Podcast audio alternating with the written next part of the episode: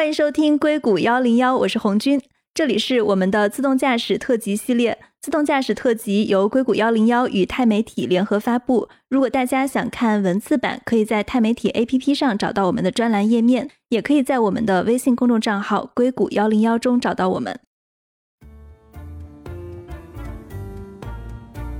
最近在自动驾驶行业里面很受关注的一件事情是未来的一辆车祸致死事故。那自从未来这个车祸以后呢，我觉得我们既然有这个无人车特辑，所以我们也是有必要来聊一下，不管是自动驾驶还是辅助驾驶它的安全性问题。之前我们想过做这个话题，后来我觉得我们还是等一下警方的调查报告，因为还有很多事实层面不太清晰的问题。但是，因为我看见像行业里面，比如说像 Uber 自动驾驶第一次撞人致死的调查，是在美国花了两年多的时间，才最终从调查结果到整个的判决水落石出，这可能是一个比较久的过程。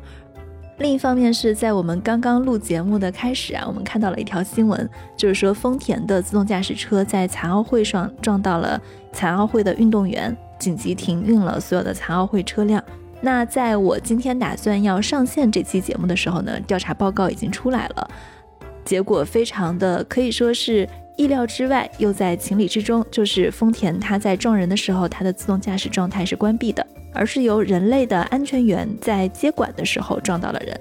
所以呢，今天我们就讨论一下 L2 的辅助驾驶，还有 L4 的自动驾驶，它们的安全性是怎么样的？如果出了事故。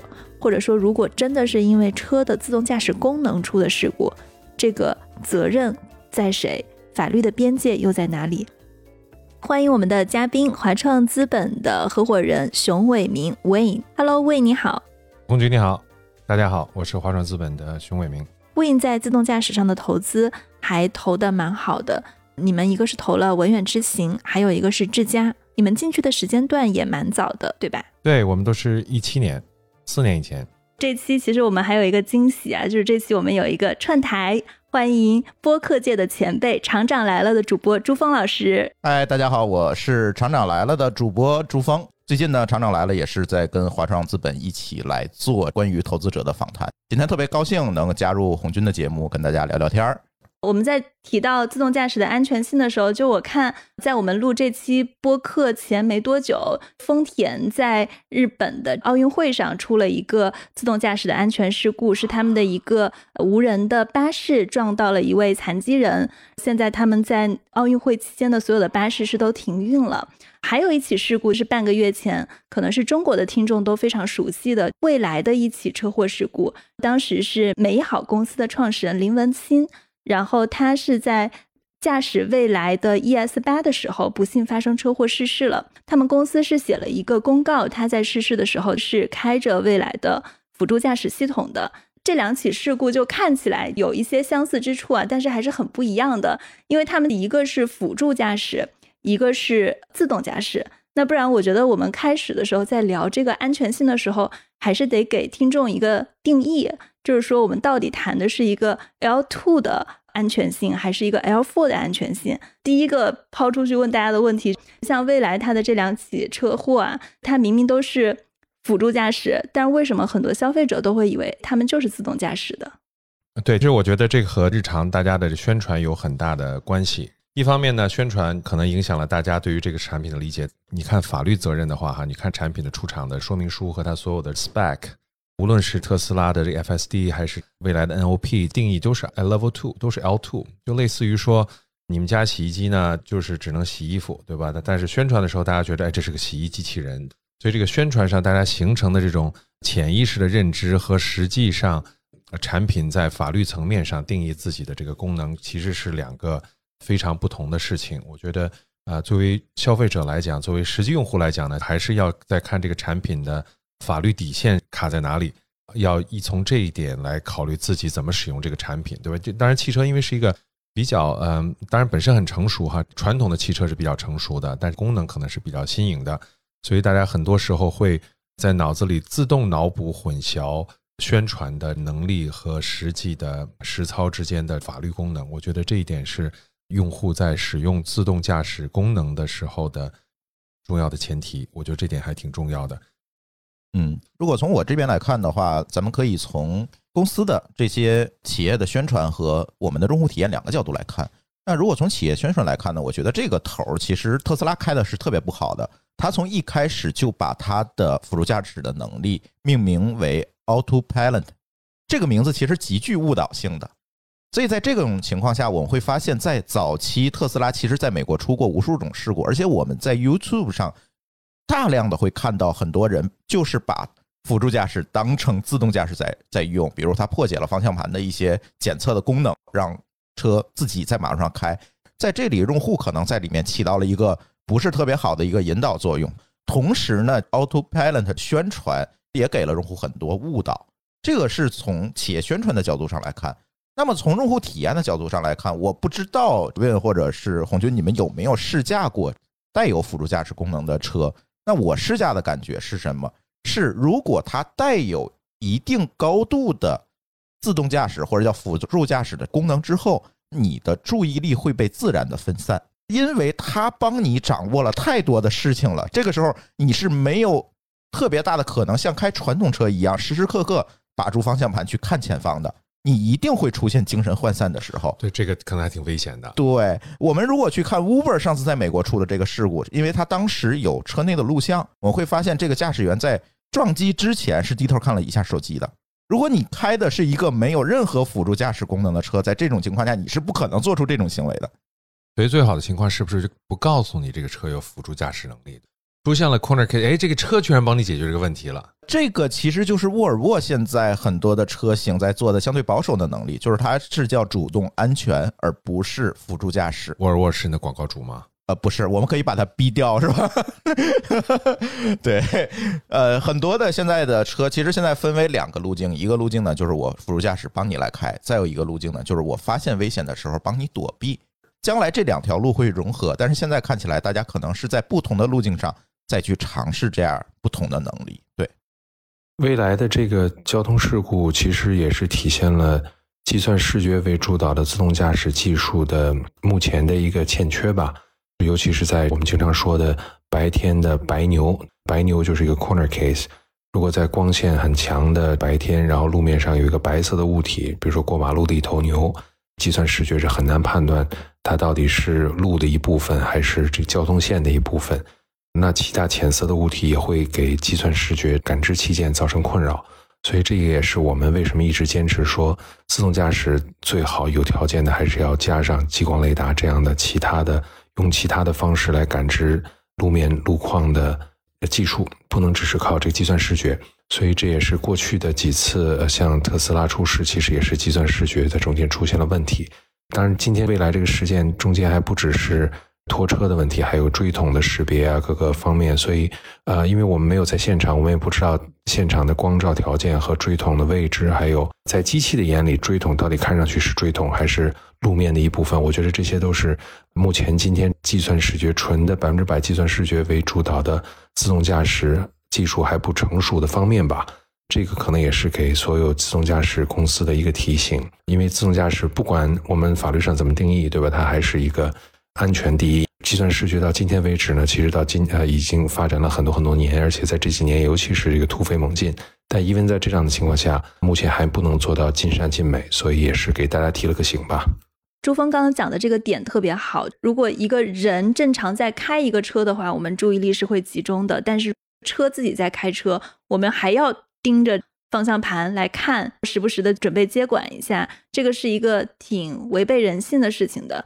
我记得这个也是最早我踩 Waymo 的时候，Waymo 他们为什么上来一开始就要打算直接从 L4 入手，直接做自动驾驶的车，而不是说我要去做一个渐进式过渡的车？因为他们之前想过用渐进式过渡的方案，但是他发现驾驶员做不到这个事情，你让他不开车，还要注意力集中，准备随时接管，这个比自己开车还要难很多。对，确实是这样。咱们有没有统计过？我觉得这个和乘客或者驾驶员的怎么说，他对这个设备是否放心的心理安全边际也有些关系。我不知道现在完全 hands free，因为我看过去年河北的特斯拉的那款事情，还是怎么样？还是那个驾驶员躺在后面在睡觉，车在前面跑啊，，在美国出过这种对吧？就是，但肯定是很年轻的驾驶员，我觉得啊，应该很年轻的。我作为七零后的谨慎派的中老年代表，我觉得我是不敢干这个事情的。呃当然，这个对于车，不管它有什么样的 claim，它有这样的这个功能，它能变形、能飞或者怎么样，天对哪，不知道哈。这个这个现在越来越厉害了，对吧？小鹏那个车对吧？它有一个四旋翼了，已经开始啊对对对哎但空中应该是不会撞到的，那没准儿对吧？大家会如果大家都飞起来也没准儿。对，呃，所以用户对于设备的安全性的信心，是不是对于年轻的用户，我不知道这些出事故的是不是偏向于年轻，他们过于信赖于技术本身的实操能力，而年纪大一点的、经验多一点的司机，对吧？我们其实路上碰到是开车不是很难，关键是路况很难，说不准这儿会出现点什么事情。所以主要是路况、交规跟路况这两个事情，应该是老司机最关心的事情。老司机反而不太关心我的车速和这个和其他的驾驶方面的技术。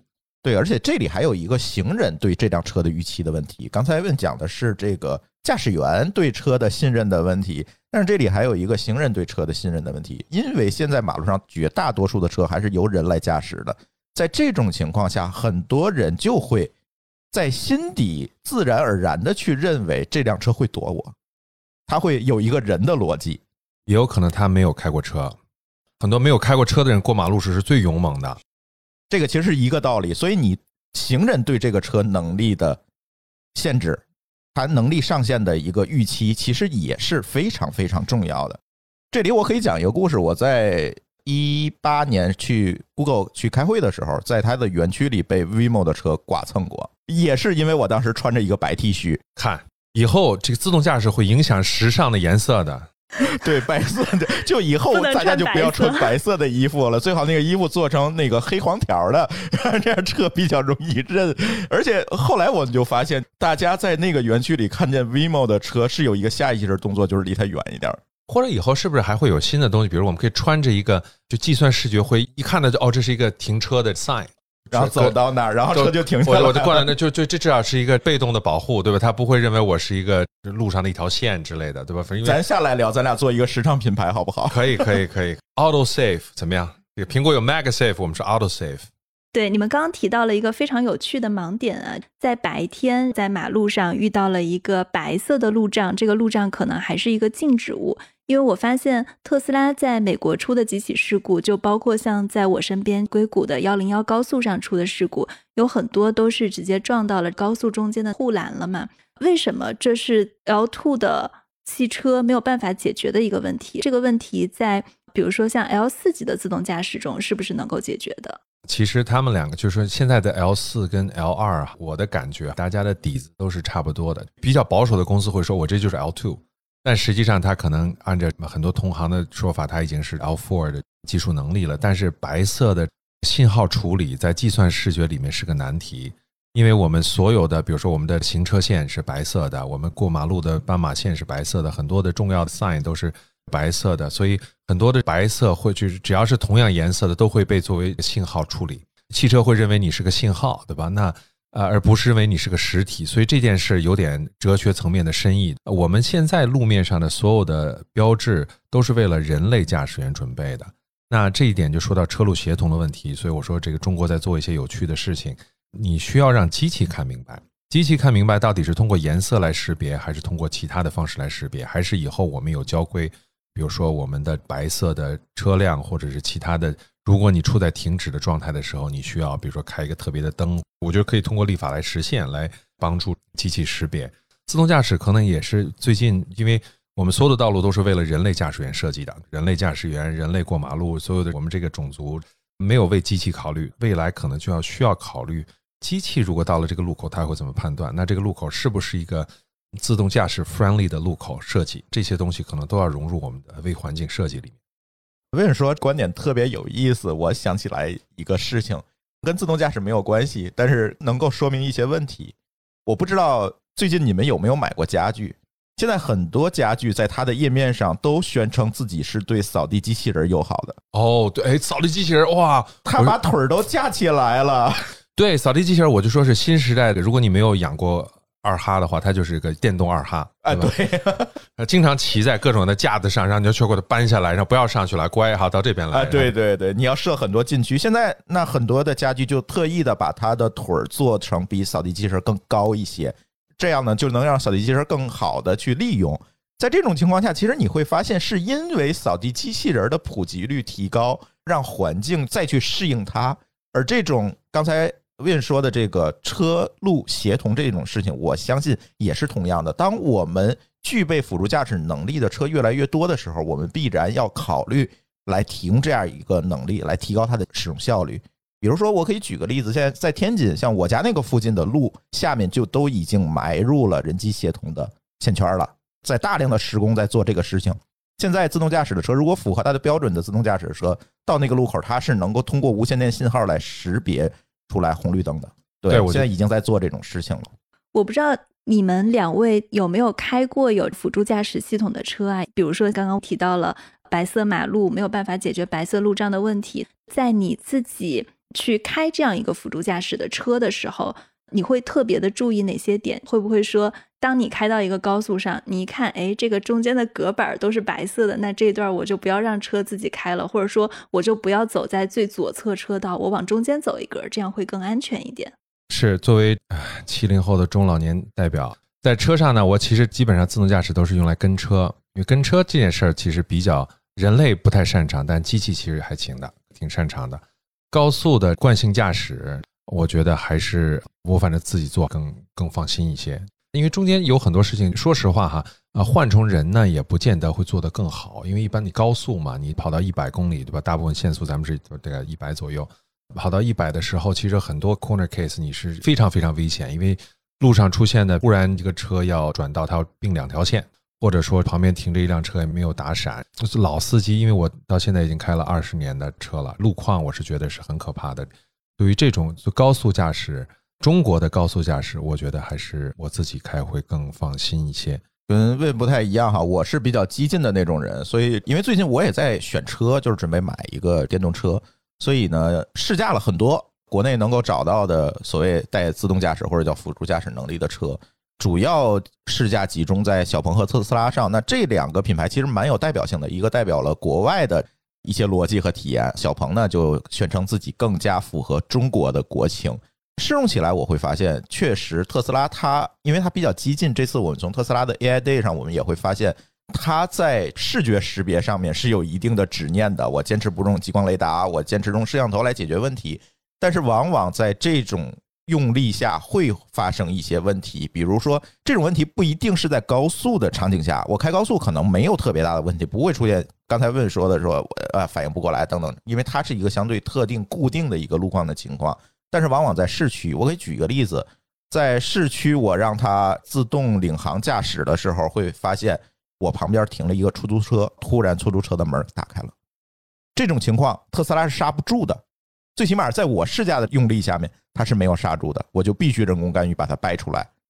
但是如果这个人就像我刚才说的，如果这个人正好低头在看手机，那这个事故就是不可避免的。而小鹏在这一块上感觉做的会更加适合中国的路况的体验，它相对来讲更加保守，识别的更加保守。如果他发现有一点不对劲儿，他就会退出来。比如像你刚才说的，发现大段的分割线的这种路段，他可能就会选择先退出来，让你人工接管。这样对，所以大家可能在调教还有算法的激进性上，大家还是有不同的观点。对，调教，我觉得这个词儿挺对的。你们刚刚提到了是不是激进用户嘛？之前有坐过朋友的车，他是一直在用特斯拉的自动驾驶功能来开高速的。当时我们走到一段在重新划线的这个高速路段，我觉得他也是对技术非常了解的人，所以他就马上就反应过来了，说我应该去接管车，因为他说特斯拉它对划线很混乱的地方，它是没有办法去识别这个车道的，对它是反应非常灵敏的。但是我觉得，如果在那种情况下是一个没有太多经验的车主，那可能就有问题了。对的，而且中美其实高速还差别挺大的。每次去硅谷，我要是自己开车的话，我都心惊胆战的，因为一上来你的油门踩到底，脚都踩到油箱里头了，要不然你就开得太慢，必须开到一百二以上，一百二可能最低速度。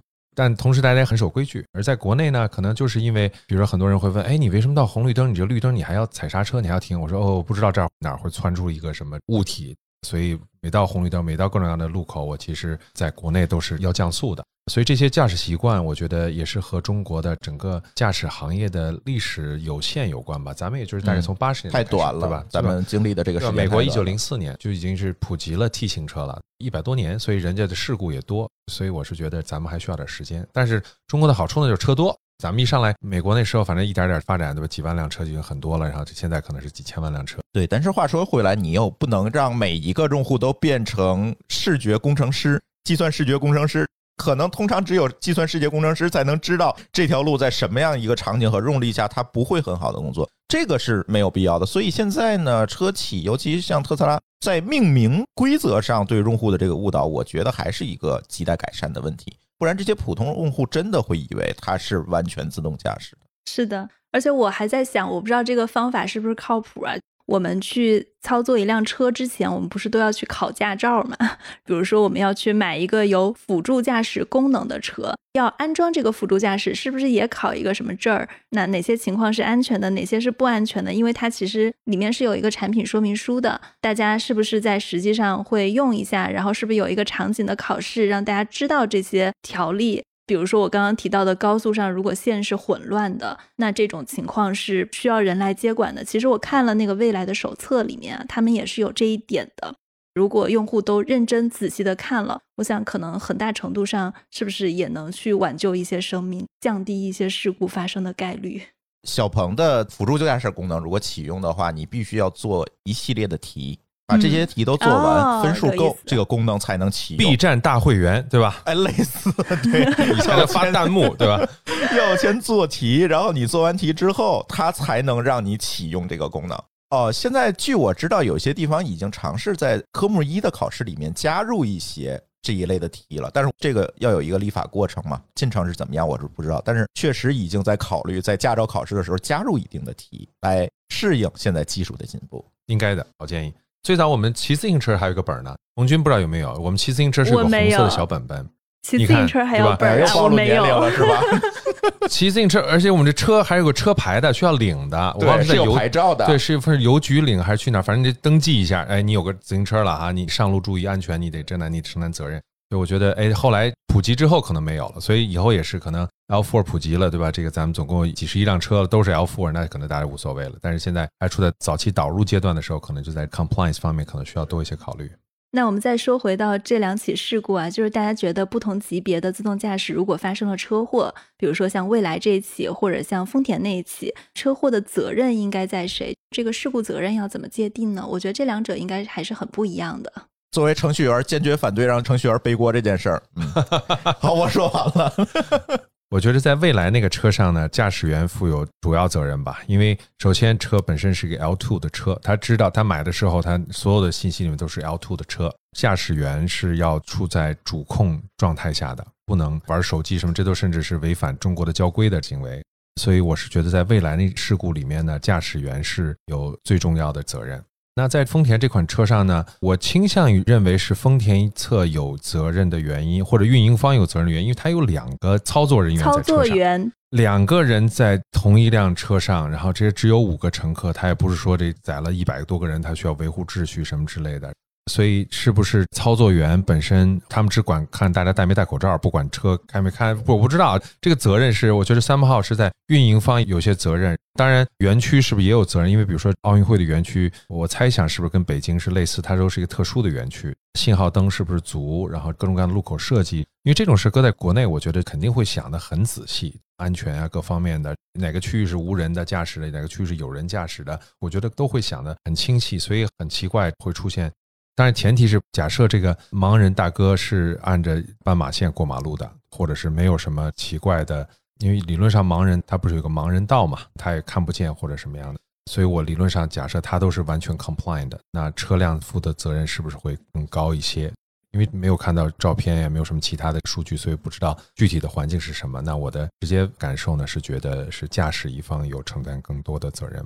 其实，在这个案例里面，如果我们把蔚来和丰田的这件事情一块儿来看的话，可能不太现实，因为蔚来本身它是一个商用车，它是一个 L2 级别的辅助驾驶，在这个过程当中，我们依然要遵循中国的交通法的要求来去看待这件事情。那这件事情的全责，那一定是驾驶员，因为他还是在现行的交通法规上来做这样一个驾驶的行为。而且未来也说了自己是 L2，他没有在广告上说我这是 L4。他虽然说了可能哎我有自动驾驶功能什么之类，但他也没说 L4。是的，而丰田这件事情，它其实是在一个封闭园区内的。如果按中国的交规规定的，那这叫场内车辆。那场内车辆它有不同的管理的规则和限制。那在这种情况下，我们可能更容易的把它看作是一个自动驾驶的试验事故，而不是一个交通事故。虽然它也是撞到人了。但是更多的可能是一个技术事故。你们觉得，如果未来它的主要负责任人是驾驶员的话，未来因为它也推出了这款自动驾驶的功能，不知道未来在这个中间会不会也负有一定的责任？朱老师再去考虑一下未来的车，看看有没有这个做题的过程。其实我觉得，在这个过程当中，如果厂商在它的说明书里已经明示了这样一个前提条件，我相信所有的车，别管咱做不做题，所有的车的说明书里面都明示了这样一个限定条件，它是有前提条件你来使用它的，而且它是一个辅助功能，不能完全代替你自己的操作。所有车里的说明书都会有这样一个提示。那在这种情况下，我认为。车企是要做到免责的，不然的话，谁还敢做这样的功能呢？比如说手机的飞行模式，对吧？打开之后，手机就能飞吗？就是 用户在很多功能上可能存在一些理解上的偏差，或者是根本可能也没关注到细节，但实际上这个是还挺重要的。对，但我注意到现在媒体对未来事故的报道其实是有一个争议点的，在判定责任以前，大家都会去抢数据嘛。当时未来这个事儿出了以后呢，在交警和家属他们到达事故现场的时候呢，其实是未来的两个工作人员，他们先到达了，对车辆大概有一通操作吧。操作之后呢，家属就认为未来是不是会有删改数据的这个嫌疑？现在就是其实有一个争议点，那事故前未来是不是应该把数据同时也给到家属？未来确实给了一份儿，但是那个数据可能给的非常不详细。是一个很普遍的数据，而真正事故发生前几秒，你是不是有预警体系？你具体做的怎么样？这个数据是并没有给到的。大家会怎么看自动驾驶这一块儿，包括辅助驾驶这一块儿，数据归谁？我们就说未来这事儿吧。出了这样严重的交通事故呢，其实我觉得就按照这个交通法的所有的执法程序来进行就好了。现场是应该需要进行保护的哈，我的理解是。所以，任何人如果篡改了数据，除非你是为了救人，呃，你进行了一些操作，可能是可以理解和免责的。但是其他方面呢，肯定都是要溯源跟追责的，这是肯定要做的。因为包括车企，因为车企这上百年的历史，大家各种各样的事故多了去了，这就是为什么有召回，有各种各样的。其实油车上已经有非常多的经验。所以在交通事故上，不管是车哈，这个飞机也是一样，航空航天也都是这样的，所以都是数据还原非常的重要，到底出在了哪儿，于是可以有新的法规或者新的方式来避免其他更多的事故的发生。所以这点上，我觉得是挺重要的。这个数据归谁？我觉得反正这是个新话题，因为原来没有这些东西，然后那现在这些数据，当然从执法部门的角度考虑。无论这个数据归谁，他都有信息获取权，所以我觉得数据在法规范围内的公开性和透明性应该是一定要得到保障的。不管这个数据归谁，因为这个事情还是要处理好，所以我觉得数据归谁其实倒无所谓，关键的是这个数据是否能够得到公正的法律处理。我觉得这个是更重要的事情。这件事情呢，不仅仅是一个数据的问题，而且现在呢，未来的员工只是涉嫌来对数据来进行对车辆进行操作。现在已经立案了，但是我们还没有看到真正的调查结果。而未来的这个数据的记录方式是不是那种不能删改、再校验的，像特斯拉一样，它是不能删改的？我们现在也无从知道，因为未来并没有公开技术细节。那我也没有查有关的国家标准是不是有强制规定。这里我们抛开不提，那我们只提这是一起交通事故，它应该是在交通管理法规的。框架之下来进行处理，而车的辅助驾驶能力是不是导致车辆产生事故的直接原因，这个还是应该由执法部门和有关的鉴定部门来去考虑的。也就是说，即便这辆车所有的辅助驾驶的能力它失效了，这辆车它只要刹车动力基本的几大系统它是没有问题的，它就是一辆正常的车。对，只要刹车没有问题。对，因为法律并没有规定你的辅助驾驶功能是强制配置的，这个法律的要点，我觉得大家一定要明确，就跟像车里的空调，如果中间短路了，影响了什么，它跟驾驶安全是没有关系的。所以这一点上呢，还是回到 L two 还是 L four，这有很大的中间的法律的一个大台阶，对吧？从 L two 虽然就上了两级到了 L four，但那就是一个法律的大台阶，那就是这责任就从驾驶员过渡到车厂了，那这个车厂就要负很大很大的责任。当然，重建存在很多的冲突，比如说这就是个 L two 的车，然后很多用户可能说，哦，那我买它干啥？它也不能代替我驾驶啊什么之类。那对于车厂的销售，他可能觉得，哎呀，我得说成自动驾驶才可以。所以自动驾驶呢，现在变成了 L two 和 L four 中间的一个大框。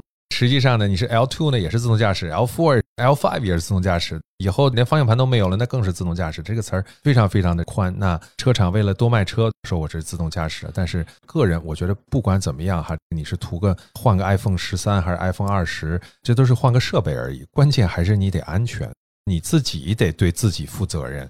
你不能说，你看我买了个多少多少，他 claim whatever，然后你就完全依赖，因为命是你自己的。无论是什么样的设备，Segway 的创始人因为 Segway 死了，咱们的小九遍地跑，这种东西多了去了。创始人死在自己的 device 之下，所以作为人，我们还是要非常非常的珍惜自己的生命。就算他 claim L4，可能我还得看看。首先，我得看他跑几年。如果自己要用的话，那如果车上还有安全员，还有其他，那我觉得我可以稍微 relax 一点。我可能不会像单独驾驶那么紧张，但是如果没有安全员，只有我是第一个非机械的乘客的话，那我可能要首先考虑到我自己的安全，而不是这个车上的功能到底有怎么回头想着我再去争什么责任什么之类的，更有什么意义呢？对吧？还是更关心自己的安全最重要，自己要先考虑到。所以，Win，你现在坐 L4 的车，你会紧张吗？因为你肯定试驾过很多公司的车，我不知道你有没有对，试过没有我坐的时候基本上都坐满了人。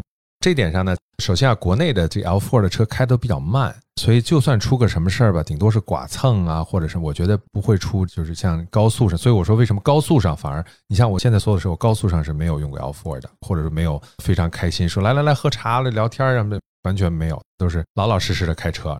乡下小路，什么城中村儿什么，顶多你就是民事责任，你把他的东西剐了，或者他蹭了哪儿了什么之类，不会出现大的生命危险的，那我可能就比较 relax。当然，这些地方也都是测试 L4 的一个很好的一个 corner case 集中地，所以我不是很紧张。但我还真没敢在硅谷坐过 L4 的车，对吧？一上幺零幺二八零，哎，算了算了算了，不不不，咱们就去院子里转转，对吧？这咱们在这小区转转就可以。对对对，因为我连人坐的那个车我都害怕，有的时候坐那 Uber 的车，他们就快飞起来了，我天呐，我就心脏难受，很害怕。在美国坐车是很害怕的经验，坐人开的车我都很害怕，更别说机器的车。因为你也投资了很多像 L4 级的自动驾驶公司，我不知道你跟这些公司有没有聊过，他们现在 L4 级的车会买商业保险吗？因为你刚刚也提到了法律责任的话，其实 L4 更倾向于是车的责任。其实一方面，如果真的是撞死人了，这个是非常大的事故。但其实我觉得更多的现在的 L4，就像你刚刚说的小剐小蹭，说不定还有点碰瓷儿。现在敢不敢碰瓷儿我不知道啊，但是以后有没有我也不知道。只是我很好奇，因为其实，在车这个领域，保险也是一个非常大的行业。L4 的保险现在有没有涉及到呢？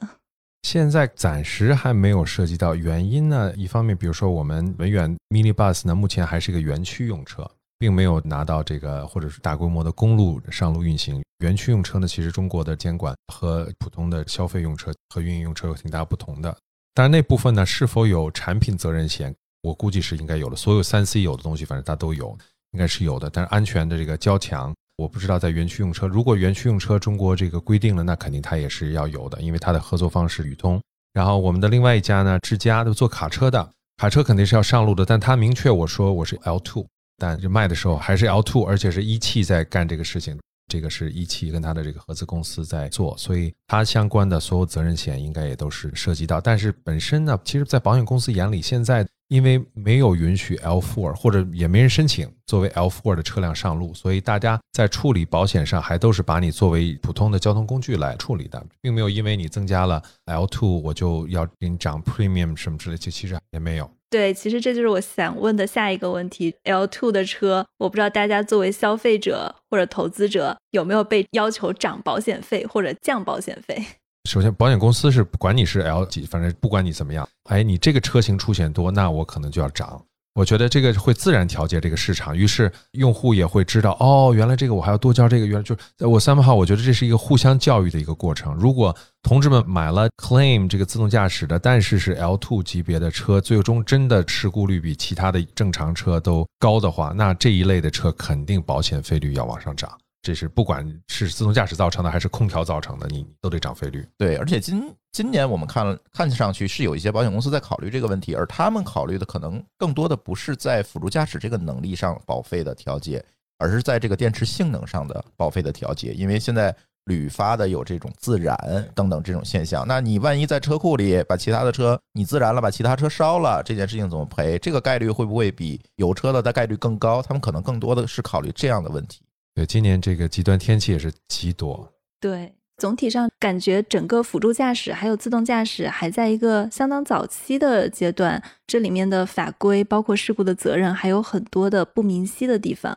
对的，我觉得从法律上吧，我们只要看法律的认定就好了，就最简单。很多时候呢，都是我们科技人在讨论很多未来的事情，但实际上在法律认定上，事情很简单。你是 L two 的车，好吧，驾驾驶员负主要的操作责任，对吧？这个出现事故的时候要追问驾驶员，对吧？那没得讲。你再说多少，说哎，当时销售跟我说自动驾驶，那这个理就没法讲了。白纸黑字上面你都认了，你都签字了，这个安全肯定都跟你说过了，只不过你可能没这个印象，或者是反过来你觉得是设备有很大的责任，但肯定在法律上是很难认定的，所以。其他的相关的市场操作单位，无论是保险公司啦，无论是车管所啦，无论是交管员啦，可能都是要看法律的认定是怎么样，然后我们就按照它认定就完了。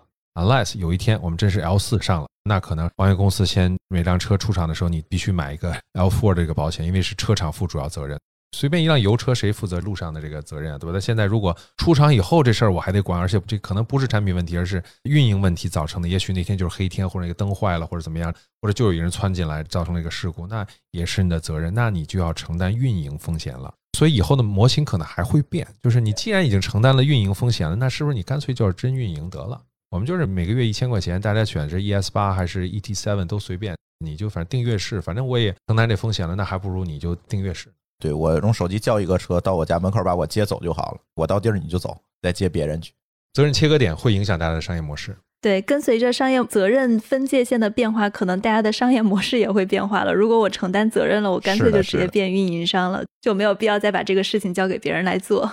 我们提到 L 四的自动驾驶的时候，这里还有一个关于 Uber 事故的处理。其实 Uber 那个事，当时他撞死人的那个是在二零一八年发生的。但是这个事情其实整个收集证据到后来法庭的判，他在美国是经历了一个两年多的时间，我看是去年才出来，而且现在驾驶员还在上诉。当时 Uber 的那个事情就是在黑夜里面穿出了一个骑着自行车的穿黑色衣服的人，当时的安全员就是坐在前面准备随时接管的这个人，他是在看美国好声音，他是在看手机的。然后 Uber 这个事情其实有三重责任，他都冲破了。第一层。在车辆识别到那个人的时候，他跳了好几次。他最开始以为他是汽车，然后又跳到了其他，又认为他是一个静止物体。这全都发生在五秒的时间内啊！按理说车应该是做决策的，最后在还有零点二秒的时候，车才把它识别成为。这是一个我需要踩刹车的物体，才开始启动这个刹车程序。但是当时那个美国本土的路，我想开五十公里，这个速度应该是没有问题的，所以速度还是挺快的。零点二秒是压根儿就不够制动的。最后，当 Uber 准备制动的时候呢，他们又把紧急刹车系统给关了，这是第二层把控，就相当于第一层就没拦住，第二层紧急刹车系统又关了。最后，他是指望这个人类安全员能接管。人类安全员又是在看手机，最后判决的结果认为 Uber 没有大的过错，而是应该让驾驶员负责。因为其实我们自己开车也知道，就是如果在黑夜里面有一个人穿一个黑色的衣服骑自行车过，自行车速度是很快的嘛，所以人可能都不一定能反应得过来。他就认为是安全员的责任，并且安全员判的是两点五年的有期徒刑嘛，过失杀人罪。那现在他们也还在上诉，你们怎么看？就是美国对 Uber 这起事故的判决？我的感觉呢，也是驾驶员的责任可能会更大一些，因为首先夜间行车本身就是难度的，对人类驾驶员也是有挑战的。另外呢，如果按照中国的这个交规的话，就算不撞人，他也是违反交规的，他他可能都要吊销了。开车的时候看手机，双手不扶方向盘，按照中国的交规吧来理解的话，肯定是驾驶员的这个问题。当然是有人因为交通事故死亡，但是过失杀人还是有其他的更交通安全的一些 charges，是不是更 appropriate，而不是过失杀人？这个听起来是一个非常重的一个刑事罪。所以这个我不知道，但是从责任认定上来讲，我认为这是合理的吧。因为一样，这个 Uber 那个车其实也是一个 L2 的。我现在在 legal 上，目前我是全世界这个地球上没看见 L4 的这个，没有人 claim 说我是 L4。这个大家都不傻，都一说了 L4，那就都要承担全部责任了。驾驶员是没有责任的。Uber 是 L4 的，他 claim 他 legally claim L4，他一直都说的他是 L4 的，但是他是带人类安全员的 L4。你的 L4 分为两类，你前面方向盘后面坐着一个人，这个就相当于有一个安全员在这里，就意味着这个车是在自动驾驶的测试阶段，出了任何情况是安全员要随时准备接管的，就是可能他们也是根据这个道理来去判安全员过失的。另一个全无人驾驶，这个车是可以车里面没有人，直接在路上开的，当然这个要单独申请一个牌照。并且这个牌照最开始只有极少数的公司有，现在多了，但是也不是很多。就 Uber 显然是没有这个牌照，当时它也不属于这一类情况的。因为在 L4 level 的时候，是车辆和驾驶员共同分享责任的，所以是如果是他 claim legally claim 自己是 L4 的话，他至少要分担一半的责任。从公平的角度说，然后安全员同样的，我不知道美国的交规里面有没有作为 L4 驾驶员安全员的一些。要求，比如说可以 hands off，或者是注意力在别处，或者如何衡量你的注意力的分配时间，在整个的驾驶时间段，或者是公里里数里，你要多少的精力搁在，或者在出现什么样的情况下，你需要有多长时间的反应是正常的。我觉得如果这些定义都不清晰的话，那从一个 high level 来讲呢，是应该是两方来共同承担这个责任。你刚刚提到了，现在没有一家车厂会在。法律上宣称自己是 L4 的，这给了我一个启示的点。我们今天所说的 L2 还有 L4 都是 SAE 的划分标准。SAE 的全称是国际汽车工程学会，它是制定汽车行业的标准的一个行业组织，可以理解成它不是一个政府机构，也不是一个监管机构。我们说的自动驾驶的分级标准，不管是 L2、L4 都是他们划分的，而且很快被行业接受。但是呢，这样的一个标准，它并不具有任何的法律效应。但是它在某些情况下，它可能也会被美国的国家公路交通安全管理局、加拿大的交通局来作为一些参考。这件事情还是挺法律跟监管的真空地带的。那更不要提这些车厂，它的销售们为了卖车，他在宣传的时候搞一些什么似是而非的定义，自动辅助。驾驶，你到底是自动驾驶还是辅助驾驶？就是在这个行业还需要很大程度上去加强这种消费者教育，以及在宣传上更加规范，有更多的监管条例，更多的清晰的法规的界定出来的。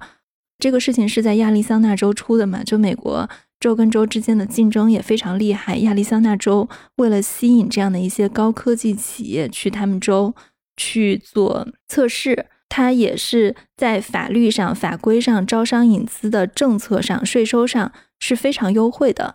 这当然对技术的发展是非常好的一个事情。但是，我觉得在怎么去保护个人的利益上，也是我们非常需要警醒的一个点。而且这里还有一个细节，这个细节在于 Uber 的自动驾驶系统在第几秒的时候提醒的驾驶员去接管系统。如果他只提前了零点二秒。他也没有办法的，他也没有办法的。就比如刚才红军说是他判断这是人还是物体，他可能就纠结了五秒钟。那这个五秒钟的黄金时间已经被机器耽误过去了，提前零点二秒他才告诉驾驶员去接管，那这里可能也是存在一定问题的。就是所以就是责任认定嘛，对吧？这因为人的反应大概就是零点二秒，对吧？所以等于是你告诉我，然后我知道的时候，这个人去踩下倒下了，对，已经倒下了。所以这个责任呢，我觉得还是要看具体的法律认定的责任。但整体来讲吧，我就是按照道理来讲呢，呃，你是驾驶一个设备，对吧？一个钢铁的设备跑在路上，一方面要注意自己的安全，对吧？别被其他的设备给碾压了。另外一方面，你要注意到路上的猫猫狗狗、花花草草，对吧？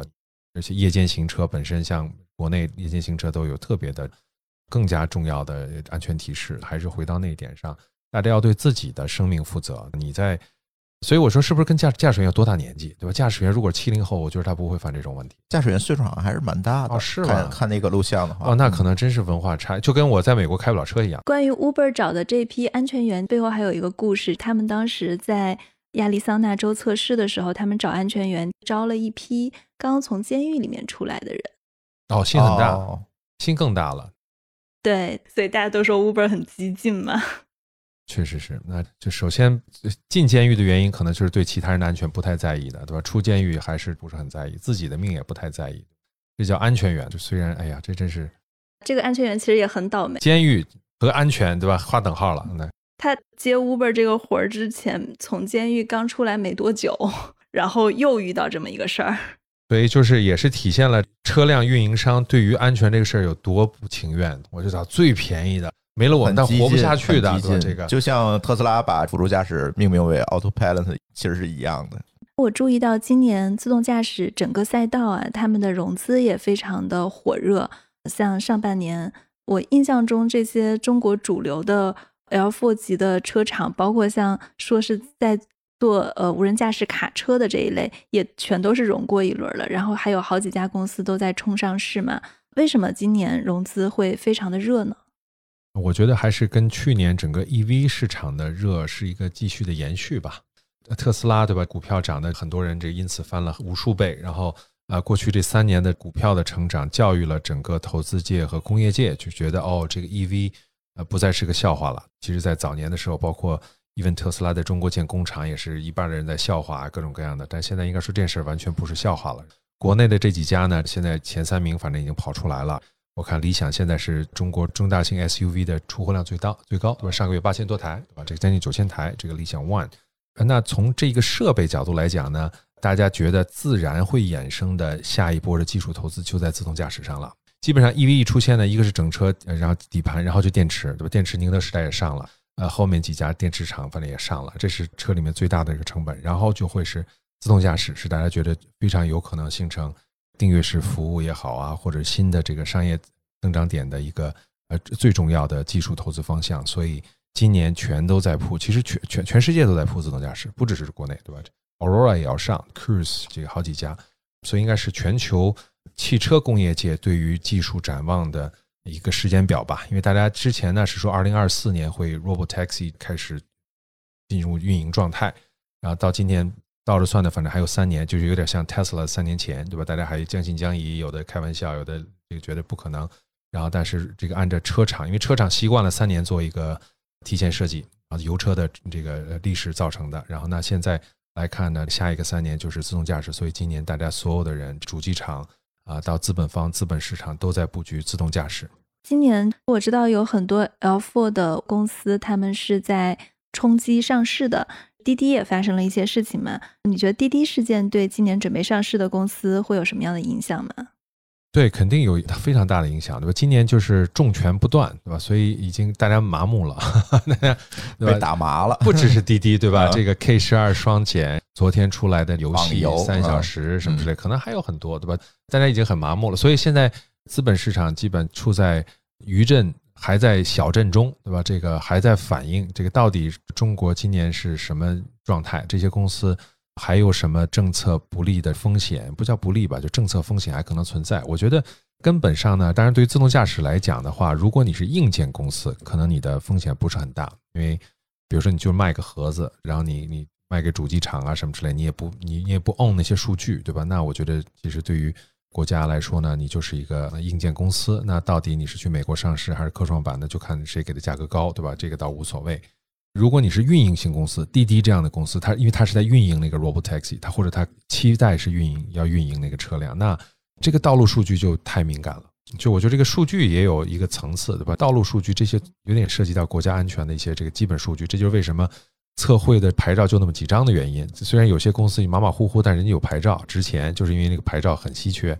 那你 somehow 有这种 access，你有这么强大的先进的生产力，还能做这么多事情，结果你的 ownership 还不是中国可以影响或者控制的 ownership，那肯定是你要涉及到更多的前置审批。但如果你就是做个硬件，你说咱国家有这么多主机厂，是咱国家从来没限制过人家在哪上市，只是资本市场可能不要。美国都已经厌倦了主机，对吧？都干一百多年了，对吧？这个无数次的破产、破产、破产。所以那次我跟美国人开玩笑，我说：“你看你们这主机厂也都是国营企业。”他跟我 argue 半天，我们这不是。我说：“你怎么叫他而已？到最后你你就是政府 bail out 的一堆这些东西，都快变成。”公共设施了，原来车厂的 CEO 是赚的最多的，现在是华尔街的老板们赚的最多了，行业也转移了，就是跟美国半导体一样，半导体在美国上呢，咱也不值钱；车厂呢，在美国上呢，也不值钱。但是如果你是 EV，你是自动驾驶，哇，全球都需要。哎，中国你们做的还挺好的，那我们美国不比你们先进太多，然后于是这些公司上市也都还挺值钱的，所以我觉得中国的自动驾驶公司也是期待能够在美国上，因为。国内的科创板现在就这四条标准，因为第五条比较适合新药，对吧？前面这四条标准都是为传统型科技公司打造的，比如说半导体啦，然后硬件型的公司。但是未来自动驾驶这种新东西，可能呃有相当一段时间内没有确定的运营收入，或者是你不知道这收入会怎么从哪边过来，它可能规模比较小，但它的技术高度确实是很高。那你怎么给它估值？所以互联网咱们就算了，对吧？反正互联网带动的也都是零售。但是自动驾驶啊这些东西呢，它和新一代的技术底层基础设施有有些关系，所以是不是有机会能在科创板能够上？我觉得也是我们抓住，或者是中国能够抓住下一波生产力的代表的一个挺重要的方面吧。所以滴滴的这个事件，或者最近所有的 VIE 的美股事件，都会严重影响国内的自动驾驶公司在美国的上市的时间表。反过来又会影响他家各自的募资的融资的难度。反正我现在暂时站着说话不腰疼，因为文远已经做完了，智家也做完了，所以这个他们有好多年的 runway，而且他们都开始有收入了，对吧？所以我站着说话不腰疼一会儿啊。但是对于整个行业还是需要资金的。那资金到底是人民币还是美元？呃，其实都欢迎，无所谓。关键还是是不是能够有一个制度明确的鼓励这些资金走到。这样非常前沿的这个这一暂时不能产生收入和净利润的，但是是非常有资产价值的行业里面去，这是我们国内面临到的一个很大的挑战。嗯，你刚刚提到了像科创板，它前四条都是不适合这种自动驾驶公司的，分别指的是什么？我我能想到的一点是，可能是它对营收有一些要求，但是现在自动驾驶公司它的盈利情况肯定是还不是很好的。对营收的收入的增长，或者是利润的增长，或者是呃你的呃呃这个主营收入和你的技术是不是完全匹配？我觉得这些都不完全适用于自动驾驶，比较适合传统的硬科技公司，也很先进，对吧？比如说这个量子计算也很先进，这个先进归先进，但是它是传统科技，它还是要突破一些科学上的东西。但是自动驾驶呢，已经过了科学那个阶段了，它是现在进入运营阶段了，是在工程化阶段。国内的资本市场一直在对这种类型的创新呢，没有什么好好手段啊，所以过去二十年咱也没。当然，互联网本身，我觉得互联网本身的敏感性也不是很强，它本身还是更多的是一种，我觉得有点像个 IT 工具这种感觉。但如果说到自动驾驶，说实话，为什么？比如说当年啊，为什么我们觉得中美会是不同的自动驾驶市场？因为有可能涉及到安全问题，对吧？因为它没有人驾驶也可以啊，那你理论上可以程序控制所有的车冲向不好听冲向这个海里，那怎么办？或者改装一下，让车都变成了行走中的攻击武器，是不是也可以？就这些都是很很危险的事情，所以中国肯定要有自己的自动驾驶。第一波能不能利用，同时也能够利用外资，因为相当于做了科研，对吧？同时还能够在最后还能够呃为我们所用，为国家的安全。啊，保驾护航，我觉得这个是现在的大家需要一起努力来解决的一个问题。我觉得你讲的特别好，而且自动驾驶最开始就是从军事起家的嘛，它的发展也是跟 DAPA 挑战赛也是相关的，它其实就是一个军用技术，只是说军用技术民用了，互联网也是这样吧？对，都是 DARPA，对吧？都是因为我我今年一直在讲 Sputnik，对吧？那个卫星造成的一连串，从一九五七年十月份。苏联发了斯普尼克卫星之后，美国就不安分了，美国就刺激了美国的创新精神，对吧？这于是五八年成立了 NASA，成立了 Fairchild 半导体肖克利实验室，都是五八年，所有都是五八年。硅谷就是五八年，就是源自于太平洋这边的苏联发生了科技刺激。但是九一年苏联结束之后呢，其实大家就基本上看的都是 DARPA 的民用化，对吧？一九六九年开始民用 ARPANET，对吧？然后这个二零零三年开始民用自动驾驶，所有军转民都变成军转民了，因为苏联不在了。但是现在中国作为美国的假想敌，对吧？科技假想敌又开始这种世纪之争，这个仗是不是得打个三五十年？或者说因为苏联打了三十年，对吧？科技科技争霸，所以那三十年的科技创新是极为丰富的，对吧？如果你看五八年到八八年或者九十年代。